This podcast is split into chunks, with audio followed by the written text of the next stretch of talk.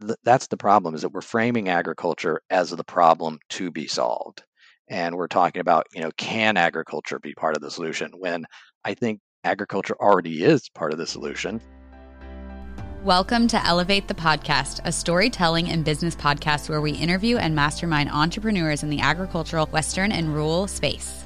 On Elevate, we deep dive entrepreneur stories and share the problems they encountered and opportunities they created as a way to educate, inspire, and encourage the dreamer inside us all. We mastermind business ideas and deep dive topics to deliver tangible advice, useful tools, and bold strategies that we as entrepreneurs can implement to drive our own businesses forward. Created by agriculture for agriculture, Elevate opens the doors for rural, Western, and agricultural entrepreneurs so they can elevate themselves, their businesses, and the lifestyles we all love. Hello, and welcome back to Elevate the Podcast, episode 17. Today we have with us Jack Bobo. We are doing an advocacy interview, which will be exciting because Jack is CEO of Futurity, a food foresight company, as well as the author of the 2021 book, Why Smart People Make Bad Food Choices. So, Jack Tara and I have both had the pleasure of hearing you speak. Um, but for all of our listeners who haven't, why don't you go ahead and introduce yourself a little bit um, before we get started in conversation? Sure. Thank you. And thanks for having me on the podcast. I am currently working as CEO of Futurity, um, but I also have a, another hat that I'm wearing these days. Uh, about six months ago, I joined the Nature Conservancy as the Director of Global Food and Water Policy, and happy to chat a little bit about that as well. But my background, I spent 13 years with the U.S. Department of State working on global food policy, a few years covering Africa, then Asia, then Europe. And so I had an opportunity to work on biotechnology and food security and trade and all sorts of things like that. And now I work with a lot of uh, uh, food companies, uh, farming, uh, ranching, and other organizations, helping them think about what, does the future of food look like? where are consumer trends and attitudes going, and how do organizations get ahead of trends so they don't get run over by them? So, looking forward to the conversation today. Yeah, I've had the chance to hear you speak a few times going back even to like 2020, I think. And your conversations around the future of food are just I just there's just no one else that's talking about it the way you are. You are. There is you have this balance of like sharing the truth but also highlighting it in a way that makes sense and is also not a negative. And it's one of the things you actually talk about in one of your speeches i've heard is that you know how we approach the conversation around food especially when we like talk with farmers and others that are like coming to the table is that when we approach it as like blaming someone like you are the problem you're going to have negative conversations around it. Everyone's going to be on the defense. And you talk about how we need to talk, like have farmers be a part of the solution and see how that they can. Uh, there's a quote of yours that's agriculture is the largest driver of deforestation it's also the largest that preserves you know forests in around the world and so i'd love to kind of start with that as how you approach farmers and those conversations those really tough conversations yeah so it, it's interesting you know I, spent a lot of time thinking about how to talk about controversial topics and uh, one of the things i learned is that you know science at the beginning of conversations often just polarizes the audiences. You know those who agree with you agree with you more and those who disagree actually end up disagreeing more and so finding ways of communicating is just really important in order to to bring people together and and I always tell people my personal mission is to de-escalate this tension in our food system so that we can all get about our business of saving the planet in our own way. And you know, a lot of people tend to focus on the problems of agriculture, and you know, there there are definitely issues of agriculture in terms of land. Forty percent of all the land on Earth, you know, is already being used for agriculture, and seventy percent of fresh water goes to agriculture, and eighty percent of deforestation is driven by agriculture. And so, you know, th- those things are are real challenges. But what people don't do is they don't think about where did we come from, how did we get here, and where are we going. And th- that's the problem is that we're framing agriculture as the problem to be solved and we're talking about you know can agriculture be part of the solution when i think agriculture already is part of the solution and if we take a historic perspective i think you know that comes into focus and you were alluding to that that if we were farming today with 1960s technology we would need about a billion additional hectares of land in order to feed the world that's more than a quarter of all the forests that exist on the planet today. And so those forests only exist because of advances in agricultural practices and agricultural technology and other things. And so I, I think a lot of people in the conservation community, you know, forget that agriculture today is wildly more sustainable than it was 30 years ago. And it will be wildly more sustainable 30 years from now than it is today. The challenge is how do we get to that more sustainable future even faster? Things are not bad and getting worse, they're good and getting better, but not fast enough. You have, so you just ended with one of your, I call them like jackisms. you have these little things you say that are really, really powerful. Um, and I wanted to go back to something you said early in your statement because you were talking about science and trust. And I have, again, heard this kind of jackism where you said, if you lead with science, you will lose with science. And if people don't trust you, the science doesn't matter. And I love that you talk about that, about, you know, focusing on trust and getting people to come together because you're right. Ag is so often positioned as the problem to solve. But if we can kind of have the right conversations, then it's what it needs to be. And it turns into that it's part of the actual solution. Absolutely. We need to, to shift from, you know, telling farmers what they should do to telling them what they could do. Because I think pretty much everybody out there wants to do better tomorrow than they're doing today, but nobody likes to be told what to do. I have two kids and I know that for a fact. yes, uh, Tara and I can also attest yeah. to that, but that's like that's a whole nother podcast. Um, but going back to kind of when you were speaking about, you're pretty focused on what I would say is like the productivity side of agriculture. You really believe that to move forward, we need to focus on that, correct? I, I spend a lot of time on it, though. You know, my my book and a lot of the work I've been doing with you know food companies and others, you know, is on the consumer end of that. And so, I, you know, over my uh, career, I guess I've moved you know away from the farm and closer to the consumer. And I, I like to think that I can help to translate those consumer sentiments back to the fields and the people that are working there. So you've mentioned your book a couple of times, um, and I think Natalie maybe mentioned the title "Why Smart People Make Bad Food Choices." What led you to writing that book, and what are like some, you know, the the big takeaways? What do you get into in that book?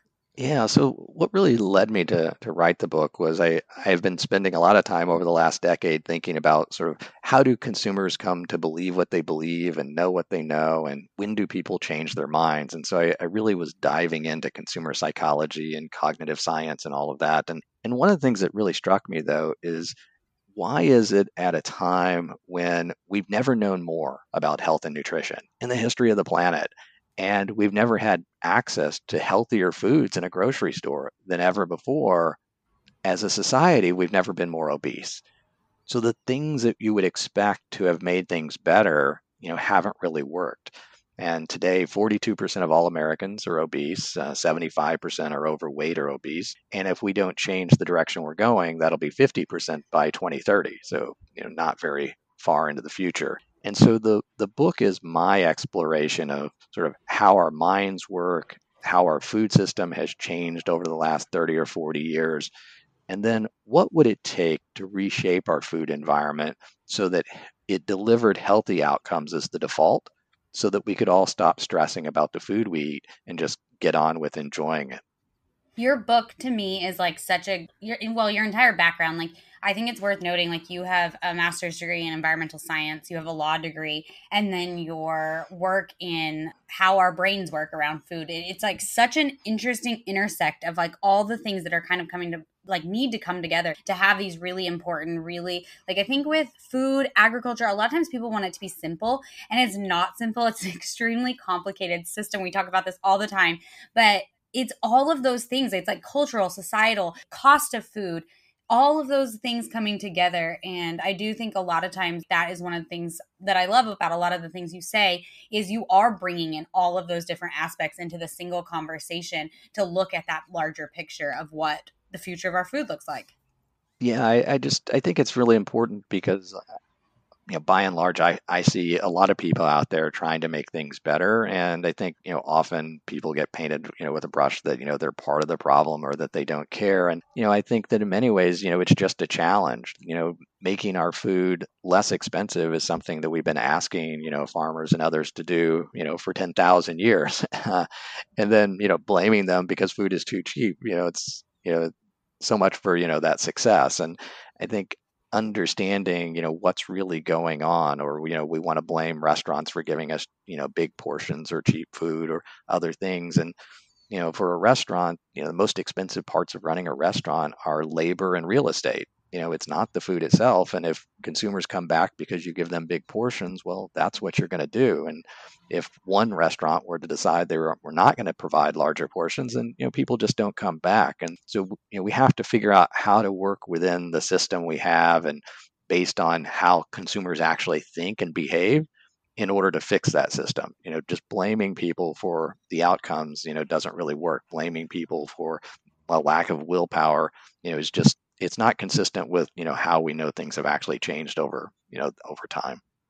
So without giving too much of your book away and we will link it in our show notes for everyone who is interested in, in purchasing that and ordering or ordering it themselves to to listen or read do you kind of go into that? Do you have some ideas of you know what we can do to solve these issues in the book that you would want to share or kind of dive into right now Sure. Well, the, the second part of the book, you know, is where I really dive into sort of how did we get here, and you know, to me, it was just fascinating the stories that I read. Uh, you know, you know, we all are familiar with supersized portions these days, but you know, back in the 1960s, there was a guy named David Wallerstein who was working for a movie theater chain, and his job was to figure out how to get people to eat more popcorn. And you know, he tried all sorts of deals and uh, to encourage people to do it, and then finally, it occurred to him well, what if the reason people don't eat more popcorn or don't go back for a second bag is they're embarrassed? You know, they think their neighbors will think they're gluttonous if they do it. And he's the guy who introduced the jumbo size popcorn. And of course, the rest is history. Sales of everything took off. And then he went to work for a little company you may have heard of called McDonald's. And, you know, it took him a while to convince Ray Kroc to offer a large size fry. But it's, you know, to me, what's shocking is that, you know, it was you know, not until like 1972 when McDonald's thought of offering a large size fry. You know, I mean, th- that's not that long ago. And so much has changed in such a short period of time that, you know, we tend to want to, you know, blame individuals. But, you know, 1978 is when the, the big gulp was introduced and the, the first uh, cheesecake factory was established all three of those things happened uh, out in California, which is you know interesting. uh, you know, we, we think of LA and places like that as being, you know, very forward leaning on food, but, you know, you've got the oldest McDonald's in the US in uh, LA right now. The first Cheesecake Factory was in Beverly Hills and the first Big Gulp in Orange County, just uh, south of there. And so, uh, you know, so a lot has changed. You know, before 1970, obesity in America was actually lower than in most parts of Europe.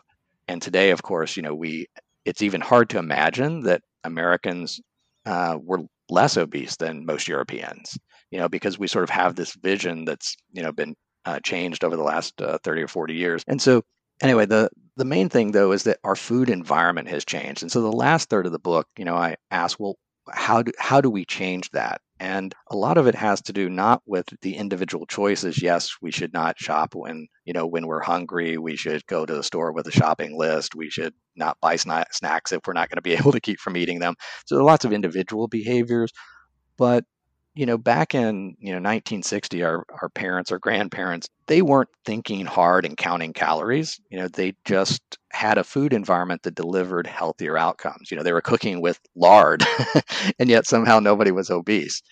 And so that's you know my interest and vision for the future is you know how do we begin to work with restaurants and others to shape the offerings that they have to just help us to, to make healthier choices? How do we change societal demands so that we choose restaurants that give us appropriate portions? You know, eating two me- or getting two meals for the price of one is good value. Eating two meals for the price of one, not so much. and so, you know, what are the things that we can do as a society to you know just help make it easier for people to bring that you know joy of food back and remove that uh, level of stress that i think many people approach food with today that's fascinating. I had no idea about some of those food statistics that it was as late as basically the late 70s that kind of like you said the environment around food portions and sizes is it really changed. I would have maybe imagined earlier than that. I don't know, it just is kind of crazy. right. Well, you know, before 1970s virtually no country on the planet had an obesity rate above 15% and today almost no country on the planet has an obesity rate below 15%. Yeah. It's like I, it's like the I just kept thinking the meme that's like, well that escalated quickly. Like yeah, like that's just not a lot of years when you really think about like the history of, you know, food, the world. Very quickly we have changed, you know, our entire eating style and then with it our health. Yeah, and a lot of it was, you know, sort of good intentions. You know, back in 1979 when the first dietary guidelines came out, you know, it said Americans should eat less fat. And what did food companies do? They started coming out with low fat, you know, salad dressing, low fat mayonnaise and and they they gave us all of these options that were lower in fat and that's kind of what you would hope they would do. The problem is then our brains got involved. And our brains think if a low fat cookie is good for me, the entire bag will be great. yeah. And all of a sudden, you know, because low fat doesn't mean low calorie. And Right. so, you know, our brains allow us to be very easily misled into things that actually turn out to be not so good for us. And these are sort of some of the same challenges in terms of communication and behavior and psychology that are relevant, you know, to the ag conversation as well. Sort of understanding all of how the mind works is helpful for everybody in, you know, how they engage with others. Hi, friends, Tara here. We want to encourage you to apply for our new in person offering, Elevate the Summit. The summit is a two day in person mastermind. It will be focused specifically on you, the business owner, and whatever it is that you are specifically needing help with in your business. Maybe it's a roadblock like we helped Marissa with in episode 8, or product building like we did with Ashley in episode 3, or offer assessment with Michelle. Whatever it is, the summit is your answer. This will be a small group mastermind with no more than 10 women being accepted so that it can be less coaching and more hands on business development. Think lots of discussions, networking, and deep conversations. There will also be a guest coach and a guest speaker. And that's just at the retreat. Pre retreat, you will also have one call, and post retreat, you will have two follow up one on one coaching calls with Natalie and me to continue to implement your business plan, and one final group coaching call. So, for a total of four coaching calls and an in person. You will also have access to our entire Elevate Ag Path to e course, a $999 value. That's 19 modules and 14 guest interviews on everything from monetizing on multiple platforms to direct to consumer beef and advocating for agriculture. If this summit sounds like what you've been needing in your business, apply at our website, elevateyouragstory.com forward slash summit. Spots are limited and the deadline to apply is July 25th. We can't wait to mastermind with you. So, getting into the farming side of things, I think about this conversation, like you said earlier, like we're, we, you know, restaurants, you're going to give people what they want. Farmers are going to do the same. We give people what they want.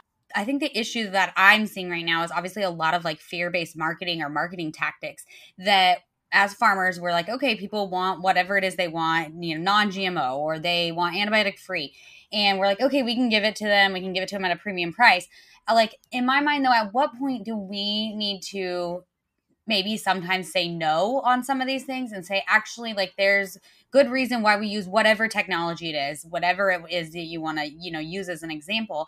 As farmers is there a time we need to say no and be like actually we use that tool for a reason. This is why and try to do a better job of like bringing people along like in educating them helping them understand agriculture? Like i just think we're we're too programmed right now to just be like oh this is what the consumer wants. We can give it to them Well, I, I mean, I think that somebody will give it to them. So, you know, whether some farmers say they're not going to do it, um, you know, if if it gives a premium to the the farmer, you know, my view is, you know, why not take advantage of it? But I, I do think more has to do with when we sort of buy into a, a vision that ultimately undermines consumer confidence. So like when you offer a gluten-free product knowing that the product doesn't actually none of the products have gluten, you know, like gluten-free eggs or gluten-free water or other things that you can find, you're you're really contributing to sort of a consumer concern about their the food supply. And I think that has longer term consequences. Part of the challenge I think we have in all of this is that consumers and farmers tend to think about sustainability differently. For most consumers, when they think about sustainability, they think about less fertilizer, less insecticide, less pesticides equals more sustainable. And you know that might be true for that specific farm because it's going to have a lower environmental impact. But I think, as you know, most of your listeners know, that generally means that you produce less. And if you produce less, somebody else has to fill the gap. And so that's what I refer to as local sustainability. So, you know, fewer inputs means that it's the local sustainability is greater, but the impacts are global because you're going to have indirect land use change someplace else.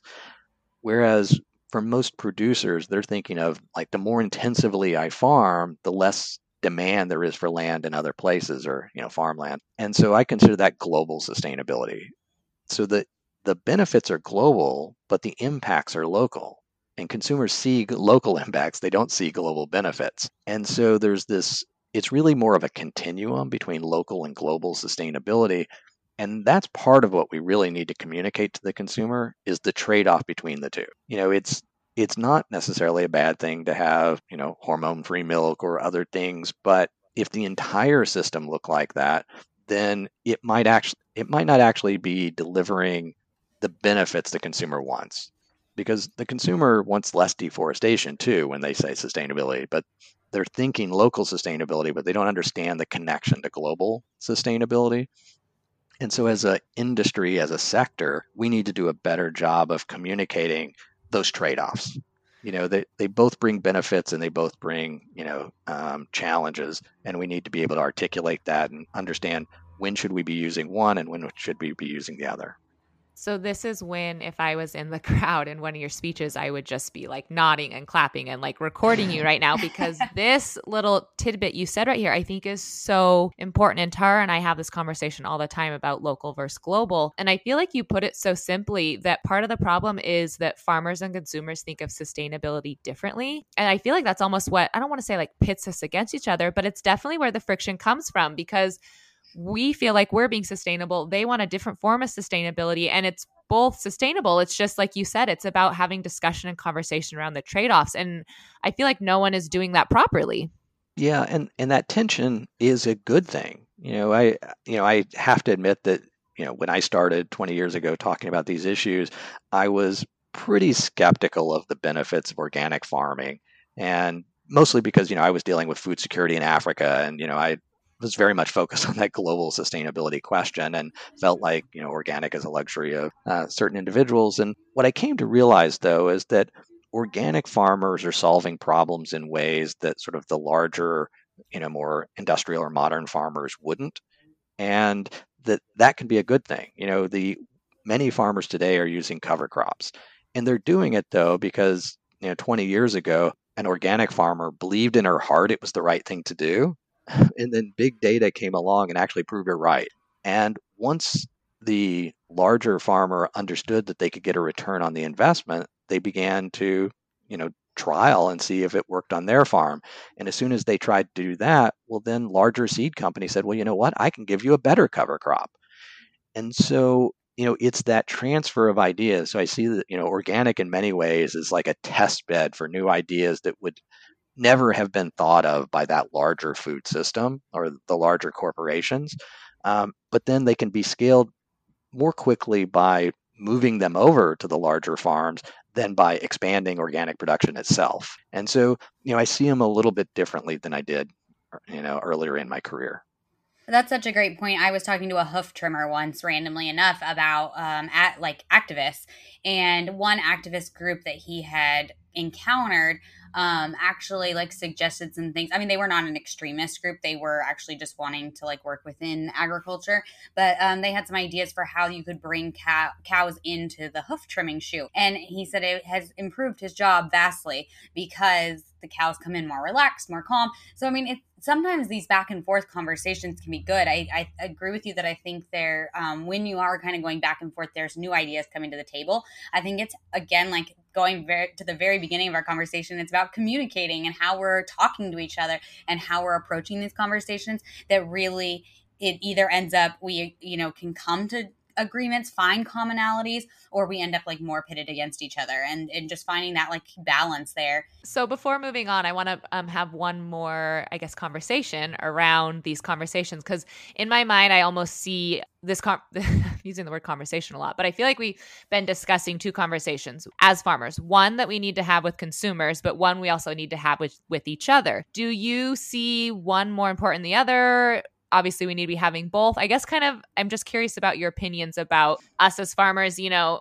again having that ability to to learn and grow from each other but also not forgetting to bring the consumer along with the, you know, the whole journey.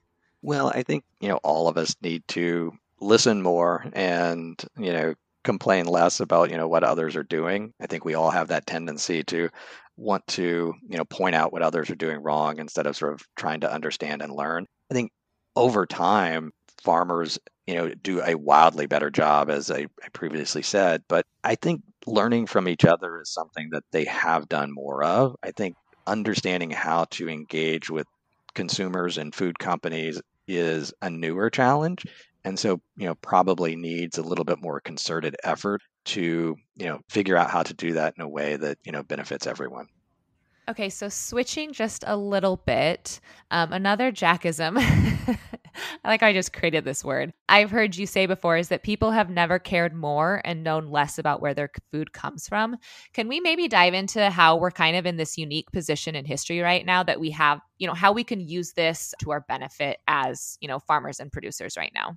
Yeah, you know, I mean, you go back 10,000 years and we were all, you know, farmers or ranchers or something. And, you know, now it's such a small percentage of the population that, you know, for, for many people that are living in cities, you know, they, they probably think they know a lot about it because they care a lot about it, but, you know, they're not necessarily the same things. And if people don't understand how food is produced, then the things that they ask for in their food may or may not deliver the benefits that you know they're interested in. So so that's why I think it's particularly important that you know we help consumers to you know understand not just what they're interested in, but you know really what the consequences are.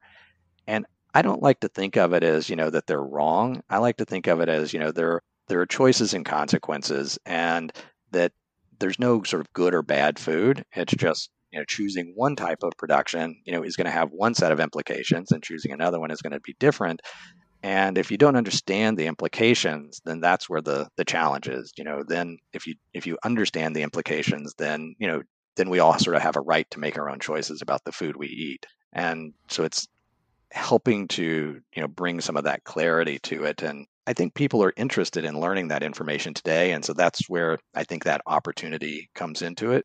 Consumers are very interested in you know who's producing the food and how it's produced and you know that's an opportunity that, for transparency and transparency then can deliver you know premiums and quality that farmers and ranchers can take advantage of. And so you know that interest can translate into you know economic benefits to the producer so, looking to the future, I mean, your, you know, obviously your entire focus is kind of the future of food, as we've been saying. What does that future look like? What is the next, you know, everyone says the next 30 years, looking to 2050. Obviously, there's a lot of goals set for 2050 as far as like environmental sustainability practices um, and reductions, as well as our growing population. So, what does the next 30, well, now, I mean, it's at 27 years, um, look like until we reach 2050? Yeah, and for some, you know, 2050 may seem arbitrary, you know, just because it's the middle of the century, but you know, in, in many ways, it's a really important date because the global population will reach, you know, sort of its peak sometime after 2050, and certainly probably not, you know, in 2100. And so, what's interesting is that you know, part of the challenge that we have is that population is growing quickly, and as population grows, then you know you have to produce more and more every year but population growth is not going to continue forever. And as it slow begins to slow, and it's going to begin to slow after the turn of the century, things will get easier. So I like to say that every day between now and 2050, it gets harder to feed the world. But every day after 2050, it's going to get easier, assuming we haven't cut down our forest and drained our rivers, our lakes, and aquifers. So if those things still exist, in many ways, we will be good forever. So that's part of my message is that you know we've got this huge challenge in front of us but if we're successful and you know and that's within just a single generation you know we're we're good forever. And for me that's an incredibly incredibly hopeful uh, message and opportunity. And the other is that i think that when uh, many in the farming community today think about the future of food they think of you know people that are saying you know we should eliminate uh, animal agriculture and they they find it, you know, very uh, threatening that future. And when I look ahead and I just do some really simple math, again, I see opportunity because between now and 2050, we will probably need double the amount of protein uh, produced in 2050 that we do today. And you know, that's a $2 trillion industry today, growing to 3 to 4 trillion by 2050. And that's a remarkable opportunity. And so if 100% of that growth came from alternative proteins and plant based proteins and lab grown meat and other things, it wouldn't cause the elimination of a single head of cattle, right? We would still need all of the animal protein today that we, you know, uh, then that we do today. And that's incredibly unlikely that any of these other sectors are going to grow to a $2 trillion industry in just, you know, less than 30 years. So the challenge is or the question isn't you know will animal agriculture disappear? The question is how much of this growing pie will it have? And so you know that's not a competition over disappearing that's just a competition over you know success. And i think that you know that again helps to frame this a little bit differently. It's how can we make animal ag better so that it has less of an impact in 2050 but also how can it contribute to that sustainable and nutritious future that we all want that is part of your speech is always just so thought provoking for me. I just think it, it shows how much opportunity there really is and that we need to be being just on the cutting edge and keeping up with consumer, you know, wants and and just the trends going on. And then from the farming side of things, like having thinking about the next generation, like I just think about the next 30 years for me will be most of my like working adult career. That'll put me at, you know, 65 basically in 30, 30 years from now. It'll put my daughter at 35. Um, and so it's like, it just it's wild to think about how different her adult years will be in farming if, if she showed, chooses to go into it or whoever the next generation of farmers are compared to the one that like we're currently in. Um it just it's just i don't know. I don't think i have any like major takeaways. It's just something to really like gets me thinking of how different things could be and what what farming will look like post 2050 yeah i I was having a conversation with a couple of uh, teams that were looking at the future of food for the, uh, the Rockefeller Foundation Food Vision Prize. One team from Europe and another from China, and and they both had as part of their vision that they were going to reduce animal agriculture by 30% by 2050. And I, I was one of the mentors for the group, and I said, if that's your vision, then you can expect the, the livestock industry to fight you because nobody wants to go out of business.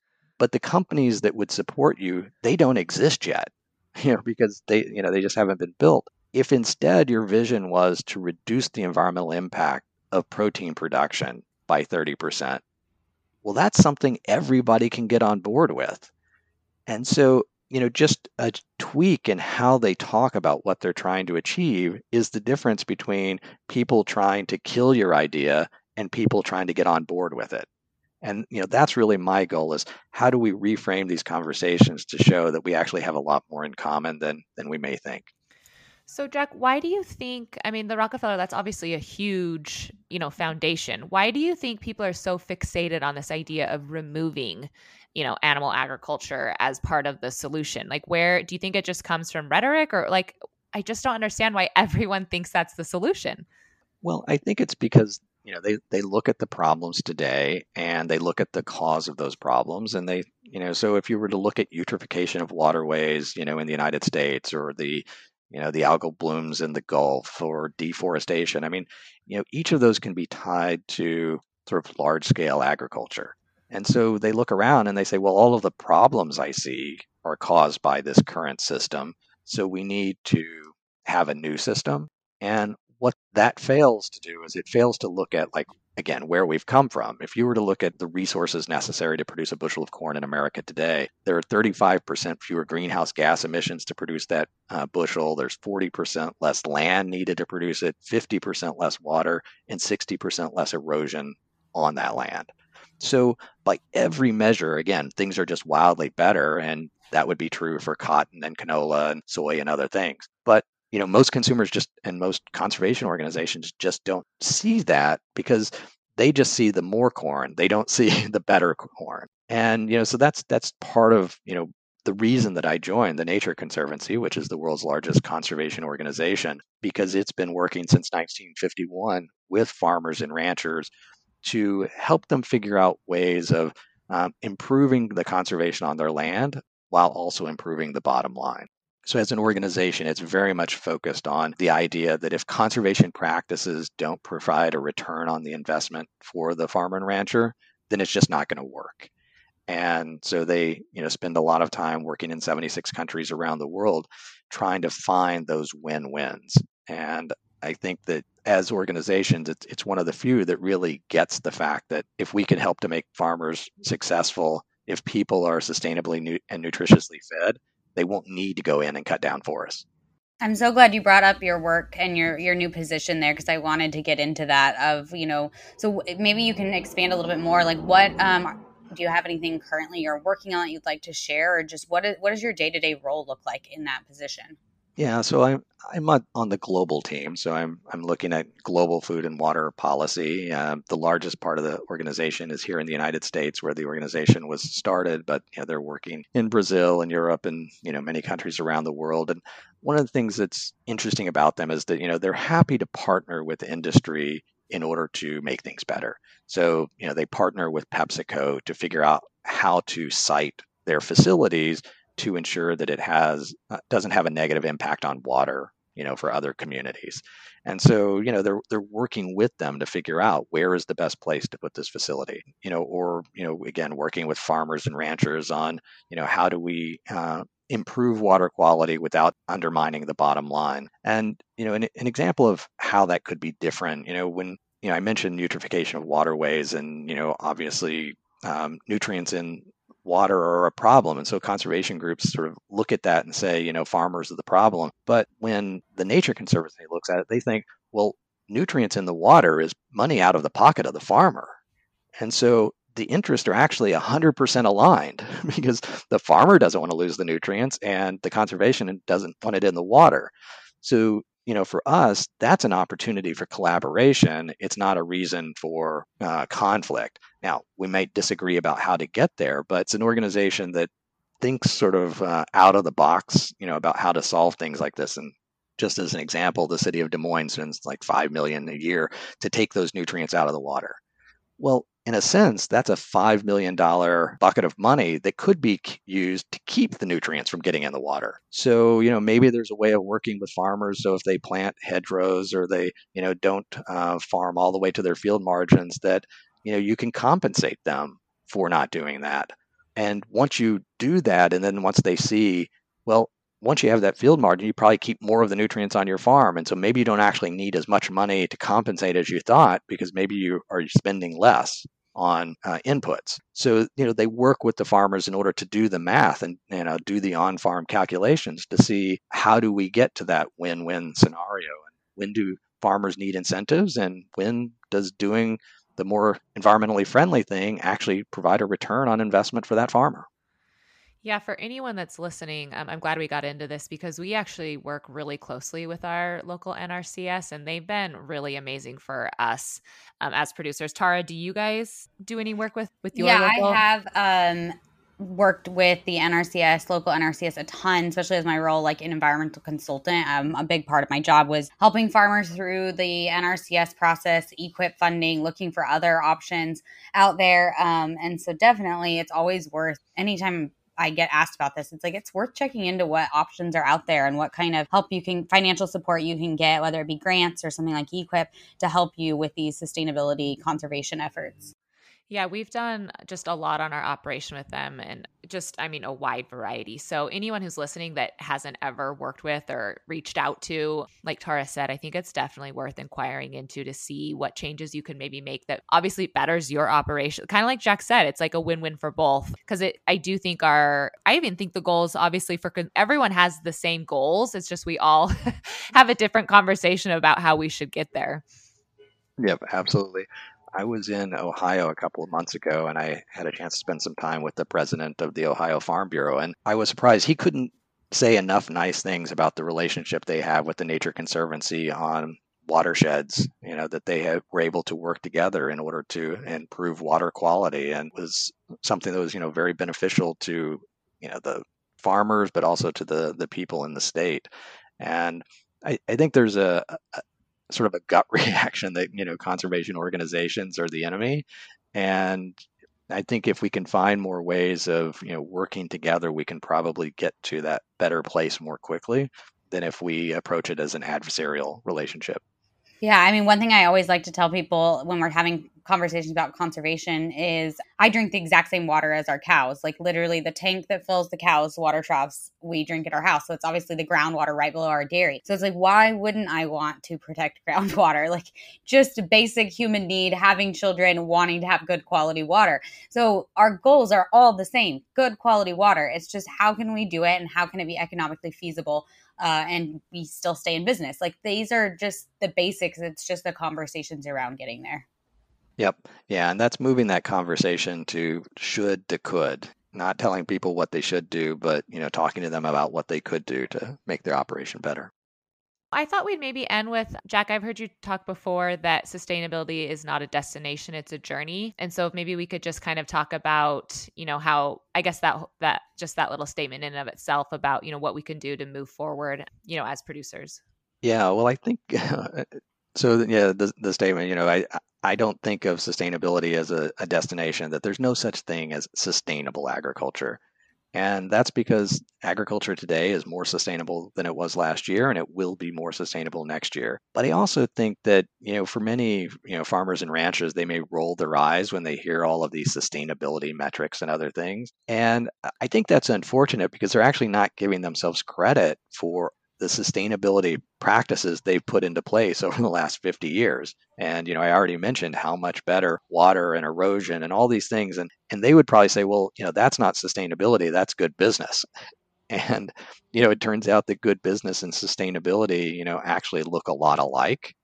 And that, you know, I think that's why it's important to sort of recognize that many of the things that the farming community are already doing fit squarely in the box of sustainability and that they should be getting credit for it and not feel like they're being threatened uh, because of it. But also, when we're looking to the future, if you look at data from organizations like the World Resources Institute, they talk about, well, what will it take to have a sustainable future? And what was striking for me is, you know, they talk about reducing food waste and shifting diets and lots of things like that. But two thirds of the improvements in our food system that must occur by 2050 to get to that sustainable future will occur based on business as usual. In other words, the work that farmers and ranchers and scientists and seed companies are doing every day will get us two thirds of the way to the future they want, even if they did nothing. Can you and, say that? I'm sorry. Can you say that again? What was the? Pr- sure. Can you just say that again? Yeah, so the, you know they've got their uh, menu of change that they talk about. That's you know sort of the list of like all the things that need to happen to get to that sustainable future by 2050. And so you know it's broken down to all these pieces. Well, if we could reduce food waste, if we could shift some diets, if we could do different things, then that would help. Each of those pieces would get us to that sustainable future. But when you look at the chart, there's like this big green bar that's 61 percent of getting to that sustainable future. And then you look at what it the definition of that bar and it says historic improvements in agriculture. Oh in other words, two thirds of what we need to get to a sustainable future will occur based on farmers and ranchers just doing what they do every day because it's good business. And you know that's why for me, what's remarkable is that they'll get us two thirds of the way there by 2050 if conservation organizations did nothing. So that's why I feel like our job is not to blame them for not doing 100% of what we need. My goal is to figure out what can I do to get us there faster. Things are not bad and getting worse, they're good and getting better, but not fast enough. What can we do to help? Oh my gosh, I love that. That's it's I mean it's just so true. Like I think about the stats for dairy for the last 75 years and the improvements. And when people and I talk with people and they say how do you know you can get get to your goals by 2050? And it's like because we have a track record of already improving and it's exactly what you said. I just, I love that there's actually like statistics out there showing that a big portion of getting us to 2050 is continue just making those every year improvements and continuing to just do a little bit better. And then by working together, we can get that last percentage. Yeah, and eh, you know, instead of saying, "Oh, it's baked into our assessment," it's like, "Well, no, we need to give credit to the people that are going to do that because you know it, it doesn't just automatically happen. It happens because people work every day to make the system better." Well, Jack, thank you so much for that insightful and just important conversation and all the work you're doing. Do you want to maybe plug yourself a little bit for our listeners who, you know, want to follow along more with your journey or just get more access to you? Well, um, I would say that if anybody wants to connect with me, feel free to reach out on LinkedIn. Always happy to expand my network. Um, I'm also on Twitter at Jack underscore A underscore Bobo. Um, if somebody wants to follow me, and you know, I look forward to you know engaging with people. So if you know somebody disagrees with something I've said, let me know. if they agree with something and there's something we can do together, let me know. Thank you to Jack Bobo for coming on our advocacy podcast today. If you want to learn more about Jack and the work he is doing, make sure you check our show notes. We'll link to all of the details there. And don't forget, we love connecting with you guys. So if you found today's episode valuable in your advocacy efforts, we would love it if you would screenshot and share to your story something you took away from today's conversation. You can also subscribe to our podcast and leave us a review to help more advocate entrepreneurs find our podcast. Thank you, and we'll see you on Thursday.